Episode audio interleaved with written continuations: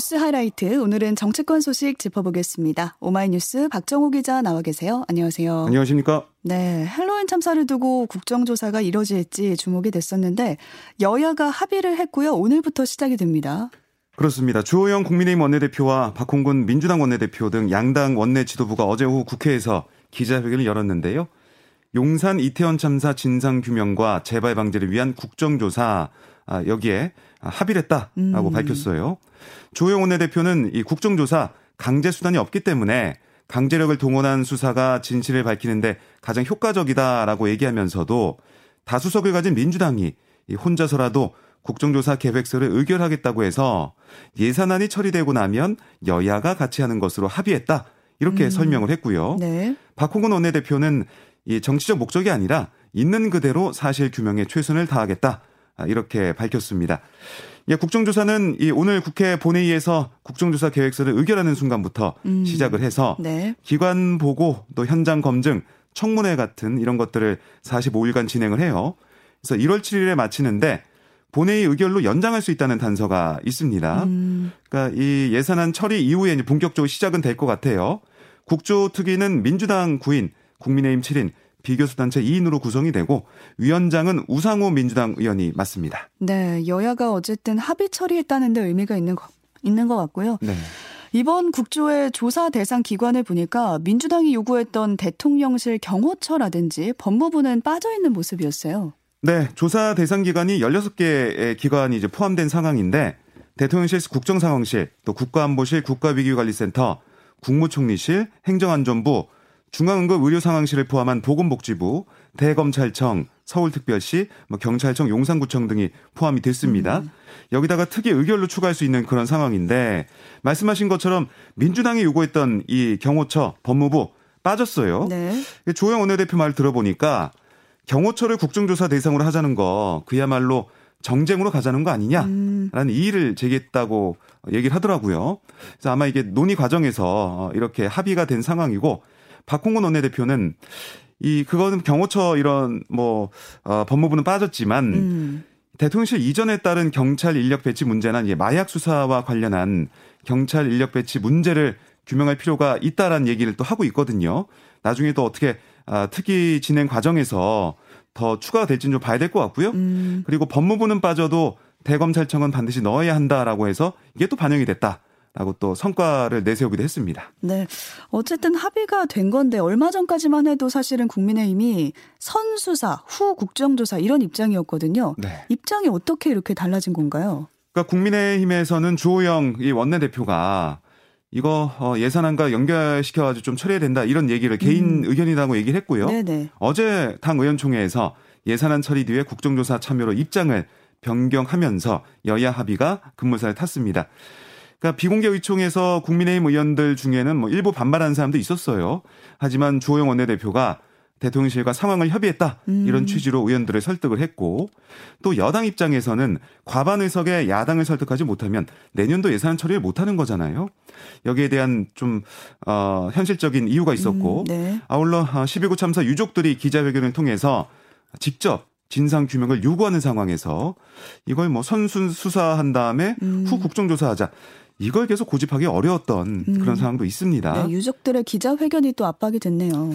그렇습니다. 아, 그리고 이제 대통령실 같은 경우도 수사를 통한 진상 규명이 최우선이다라는 입장을 어, 계속 보이고 있었지만 여야 합의에 대해서는 특별한 이견을 공개적으로 보이진 않고 있어요. 아, 대통령실 고위 관계자 말 들어보면 예산안이 끝나고 국정조사에 본격 돌입하면 뭐 경찰 수사가 어느 정도 마무리가 될 텐데 음. 그때 여러 정치적 현안을 같이 논의할 수 있지 않겠느냐 이렇게 얘기하더라고요.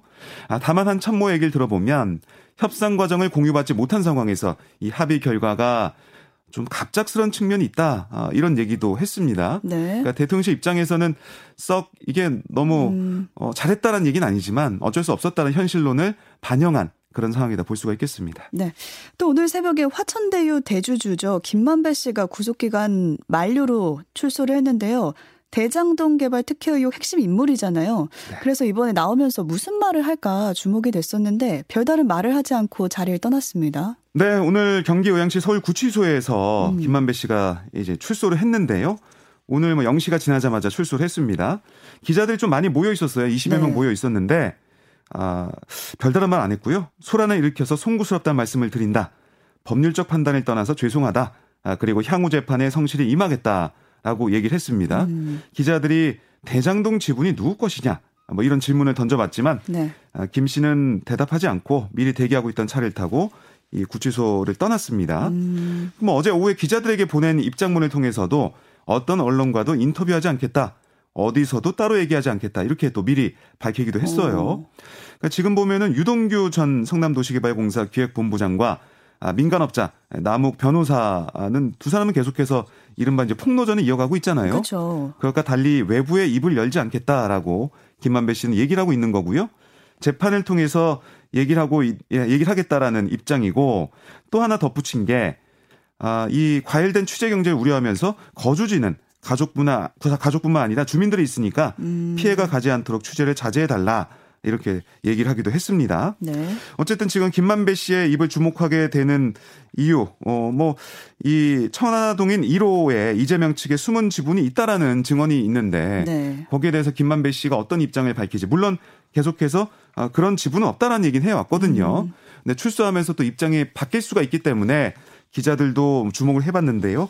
아직 입장을 바꾼 그런 모습을 보이지는 않고 있습니다. 네. 뭐 수사 초기부터 김만배 씨는 천화동인 1호의 실제 소유주는 나다라고 음. 주장하고 있고 또 700억을 유동규 전 본부장 측에 주기로 했다 그런 얘기에 대해서는 달래기 차원에서 한 말일 뿐 그런 생각이 없었다. 이런 주장을 펼치고 있는데요. 이 법정에서 뭐 치열한 또 공방이 벌어질 걸로 음. 예상이 됩니다. 네, 끝까지 천화동인 1호가 본인 거라고 하면은 그 전에 증언을 했던 다른 사람의 말은 전원이기 때문에 또 법적 효력이 없어지는 거잖아요. 네, 그렇게 네. 볼 수도 있습니다. 그래서 이 김만배 씨의 법정 증언이 주목되고 있습니다. 이재명 대표의 최측근인 김용 민주연구원 부원장 또 정진상 대표실 정무조정실장이 당직에서 물러나겠다고 밝혔습니다. 네, 민주당은 김용 부원장에 대해서 부당한 정치 탄압으로 구속된 김 부원장이 당직을 수행하기 어려운 여건을 들어서 사의를 표명했고 당은 수리했다. 이렇게 설명을 했고요. 음. 또 정진상 실장도 사의를 표명했지만 지금 구속적 부심을 받고 있어서 그 결과를 보고 추후 판단하기로 했다. 이렇게 설명을 했습니다. 그러니까 정 실장이 구속의 필요성을 다시 판단해 달라면서 이 청구한 구속 적 부심 법원 신문 어제 있었거든요. 네. 결과는 오늘 중으로 나올 것으로 보입니다. 네. 이른바 이 대표의 사법 리스크가 이렇게 좀 불거지면서 민주당 내에선 여러 목소리 갈라져서 나오고 있어요. 네, 그러니까 지난 민주당 전당대회에서 이 대표와 당권 경쟁을 했던 박용진 의원 어제 라디오에서 뭐라고 했냐면 이 측근 구속에 대한 본인의 입장이 뭔지를 밝힐 필요가 있다. 음. 김용 정진상 구속에 대한 이 대표의 유감 표명이나 사과가 필요하다 이렇게 주장을 하고 있습니다. 반면에 이 친명계 좌장인 이 정성호 의원 어제 다른 라디오에서 이 사건은 대선 경쟁자에 대한 정치 보복, 탄압 수사다. 본인들이 무죄를 주장하고 있는데 달리 뭐라고 더 해명하겠냐. 음. 이미 이 대표가 일정한 정도 유감스럽다는 말을 몇 번 했던 걸로 알고 있다. 이렇게 또 일축을 하기도 했습니다. 네. 그러니까 전체적으로 보면 아직 재판이 진행 중이다. 또 이 대표와 관련된 직접적인 물증이 어, 확인되지 않았다. 이 점을 들어서 이 대표 책임 요구하기 어렵다는 얘기도 나오고 있고요. 음. 단일도 낄 때가 아니다는 얘기도 나오고 있습니다. 네. 또 검찰이 이정근 리스트 수사도 본격화하고 있는데 이정근 전 더불어민주당 사무부총장이 취업하는 과정에서 노영민 전 청와대 비서실장이 개입했다 이런 의혹을 받고 있는데요. 강제 수사에 착수했습니다.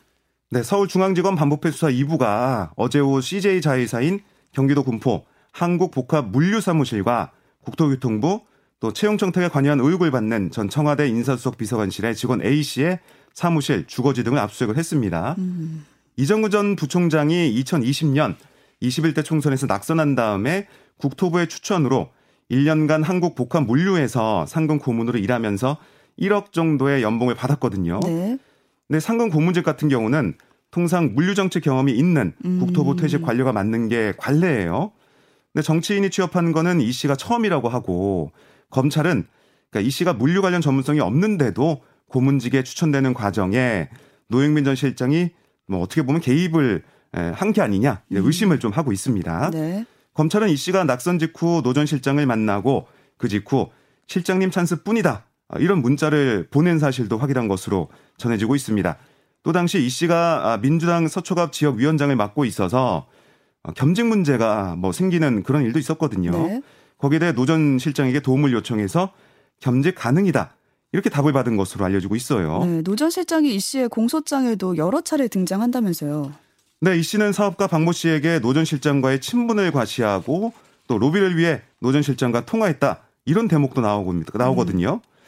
그래서 지금 보면은 검찰은 압수수색에서 확보한 자료를 분석한 다음에 관련자들을 불러서 조사를 하는 수순으로 갈 것 같은데 어제 압수수색 대상에는 노 전 실장은 포함되지 않았어요. 음. 하지만 필요할 경우에는 노 전 실장에 대한 강제 수사에 나설 가능성도 제기가 되고 있고 또 이 노 전 실장 측은 뭐 이런 여러 가지 의혹에 대해서 부인을 하고 있는데 노영민 전 실장도 그렇고 뭐 이 노웅래 네. 의원도 그렇고 뭐 이화영 어, 전 지사 전 부지사에 대한 뭐 수사도 진행하고 재판도 이제 가고 있는 상황인데 결국 민주당 의원들을 향한 검찰 수사가 이어지는 게 아니냐. 특히 이정근 전 부총장 아, 휴대전화에 보면은 자동 통화 이제 녹음 기능을 음. 통해서 여러 가지 녹음이 많이 돼 있다는 거예요. 통화가 네. 민주당 인사들과의 통화 내용이 녹음돼 있기 때문에 이게 점점 더 많은 사람들이 아, 이렇게 수사를 받는 게 아니냐 아, 이런 민주당 측에서의 우려가 좀 나오고 있습니다. 네. 또 윤석열 대통령이 주요 20개국 정상회의 참석차 인도네시아 발리를 방문했었잖아요. 네. 그 당시에 공식 의전 차량인 현대자동차 대신에 벤츠를 탔다는 외신 보도가 나왔었는데 대통령실이 해명에 나섰습니다. 네, 이게 인도네시아 언론에 나온 뭐 기사인데 네. 제목이 대한민국 대통령은 제네시스보다 아, 벤츠를 더 좋아한다. 뭐 이런 제목의 어. 기사예요. 그래서 앞서 민주당 이원호 의원이 이 외신을 인용해서 SNS에서 뭐라고 했냐면 자국의 대통령이 픽업 차량으로 공식 의전 차량을 배제하고 다른 차를 타는데 우리나라 전기차가 이 아세안 전력을 어, 이 전역을 달릴 수 있겠느냐. 음. 부끄러움은 또 국민의 몫이되었다. 이렇게 주장을 했습니다. 네. 아, 이렇게 뭐 논란이 되자 대변실이 어, 해명을 내놨는데 뭐라고 했냐면 윤 대통령은 주의식 공식 행사 이동 시에 기본적으로 이 공식 의전 차량인 현대차 아, 이 G80 차량을 이용했다. 다만 경호 환경 등을 고려해 이제 안내받는 특정 구간에서만 추가로 제공받은 방탄 차량을 혼용했다. 이렇게 설명을 했습니다. 아, 그 방탄 차량이 벤츠였다. 그렇습니다. 그러니까 이 G20 개최국인 인도네시아 측이 공식 의전 차량으로 G80을 제공하면서 경호 목적상 필요하다고 판단되는 한국 등 일부 국가에 방탄 차량을 추가로 제공했다. 이게 대통령실의 설명이에요. 네. 아, 그런데 대통령실 공지가 나오자 이원호 의원이 다시 또 글을 페이스북에 올렸습니다. 아, 뭐라고 했냐면 문제는 픽업 차량이다. 그러니까, 그러니까 이전 글에서 발리공항에서 대통령 부부가 탄 픽업, 픽업 차량의 브랜드를 지적하면서 외교 의전 과정에서의 공항 픽업 차량의 홍보적 중요성을 강조한 거 아니냐라고 음. 자신의 말을 그러니까 다시 한번 되새기면서 이 시진핑 중국 국가주석과 조 바이든 미국 대통령은 공항 도착 당시 자국 브랜드 차량을 이용했다. 아, 그것 역시 주최 측이 해당 국가 브랜드로 제공했다는 것인지 묻는다. 음. 아, 그렇다면 우리는 이 자국 브랜드 G80을 제공해 달라고 요청할 여지는 없었던 것이냐. 이렇게도 반문을 했어요. 네. 그러니까 이게 이제 공항에서 나와서 가는 그 구간, 이 특정 구간에서 왜 하필이면 또 벤츠를 탔냐 이런 얘기를 계속 좀 하고 있는 건데요. 그러면서 아, 여기에 대해서 인도네시아 언론에 정정 보도 요청을 할 거냐 이렇게도 묻기도 했고 국격에 대한 도전이라면 마땅히 정정 보도 요청도 해야 한다. 이렇게 지적을 했습니다. 네, 대통령실에서 어쨌든 해명이 나왔습니다. 로봇계 논란도 불거졌었는데 대통령 경호를 위한 로봇계를 임차 계약하는 과정에서 특혜가 있었다 이런 언론 보도가 있었거든요. 관련해서 대통령실이 사실과 다르다 이런 입장 내놨습니다. 네, 한겨레는 윤 대통령에게 대선 후원금 천만 원을 낸 서모 씨가 아, 예, 이사로 있는 업체가 수의 계약을 통해 1,800만 원 규모 로봇계 임차 계약을 맺었다라고 보도를 했어요. 또 이제 서씨 부부가 윤 대통령 부인 김건희 여사 명의로 지난 5월 윤 대통령 취임식에 초청됐다 이렇게도 보도를 음. 했습니다. 여기에 대해 대통령실은 언론 공지를 통해 뭐라고 했냐면 임차 계약 체결 전인 6월 10일부터 26일 로봇계를 상용화한 두 업체를 모두 참여시켜서 성능 평가를 거쳤고 외부 전문가가 포함된 이 성능 시험 검증단의 엄격한 검증을 거쳤다. 라고 설명을 했고, 네. 그러니까 이게 절차상 문제가 없다는 얘기입니다. 음. 그리고 서 씨와 윤 대통령의 인연에 대해서는 경호처는 이 국내 총판업체 이사가 어느 정당에 얼마의 후원금을 냈고 또 취임식에 초청됐는지 여부를 전혀 몰랐다. 음. 계약 과정에 어떤 영향도 없었다라고 주장을 했습니다. 또 대통령실은 이 3개월간 임차 계약을 체결했다고 해서 이게 구매 계약으로 이어지는 게 아니다. 내년에 도입 여부를 결정할 예정이니까 뭐 그리고 구매 계약 시에는 경쟁 입찰에 따를 거다. 음. 이렇게도 설명을 했습니다. 네. 하지만 이게 서울 한남동 관절 리모델링 공사 때 돌이켜 보면 그때도 뭐 인맥 계약 의혹이 불거졌었잖아요. 이번에도 다시 그런 의혹이 불거졌다는 지적이 나오고 있는데 로봇계 도입과 또 관절 리모델링 이 공사 의혹 이게 윤 대통령 취임 이후 서울 용산으로 집무실과 관절을 옮기면서 어떻게 보면 새로 등장한 음, 사업이잖아요. 그렇죠. 그런 점에서 공통점이 있는 거고 또 로봇계 계약 업체의 실소유주인 이서 씨와 관절 리모델링 업체 대표인 김모 씨가 또 이 김건희 여사 명의로 대통령 취임 시 초청을 받았다.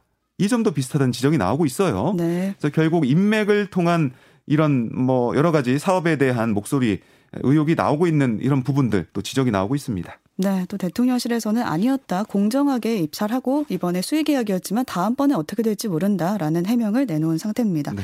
짧게 하나만 더 보겠습니다. 대통령실 비서관과 언쟁을 벌인 MBC 기자가 있었는데 온라인상에서 신변 위협을 받고 있다라고 소식 전해드렸었거든요. 근데 이를 두고 현업 언론 단체가 윤 대통령 등에게 책임을 묻고 나섰습니다. 네, 어제 방송기자연합회와 전국언론노동조합, 한국기자협회, 한국PD연합회, 한국영상기자협회, 한국방송기술인연합회 등 현업 언론 단체가 공동 성명을 냈는데요. 윤석열 정부의 파상적인 언론 탄압 공세가 급기야 극렬 지지자들의 언론인 테러와 살해 협박으로 이어지고 있다. 아, 윤 대통령 향해서 아무리 특정 언론사와 언론인을 표적 공격한다고 해도 언론 자유 파괴와 방송 장악 시도의 정당성이 확보될 만무하다. 아, 폭력과 테러 위협을 일삼는 자들에 대해 엄중히 처벌하고 단속하겠다는 분명한 메시지를 밝히라 이렇게 요구를 했습니다. 네, 오늘 여기까지 살펴보겠습니다. 오마이뉴스 박정호 기자와 함께했습니다. 고맙습니다. 고맙습니다.